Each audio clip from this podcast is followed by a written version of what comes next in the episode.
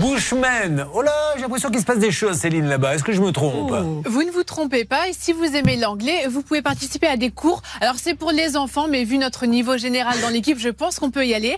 C'est donc une fois par mois pour les enfants de 5 à 8 ans à la médiathèque et c'est gratuit. Je, je pense qu'on est les pire, mais de toute l'histoire de la télé à parler anglais. On, on réécoutera peut-être un jour euh, Bernard Sabat, si on a le temps tout à l'heure, qui un jour, mais quelle honte, quand j'y pense, comment ça a pu passer sur une antenne On avait appelé en, en Turquie, je crois, euh, une boutique parce qu'un bus s'était arrêté euh, et avait déposé des, des clients dans un attrape-couillon et une dame s'était fait avoir. Et ça parle anglais là-bas. Et Bernard, cet idiot, au lieu de se taire, dit je prends les choses en main, je parle anglais. Et écoutez la suite. We are on the radio, uh, Mr. from the, the, the boutique Madaba Art. Stop, stop. Vous vous rendez compte qu'il lui dit quand même Je m'adresse à vous, Mr. From the Boutique.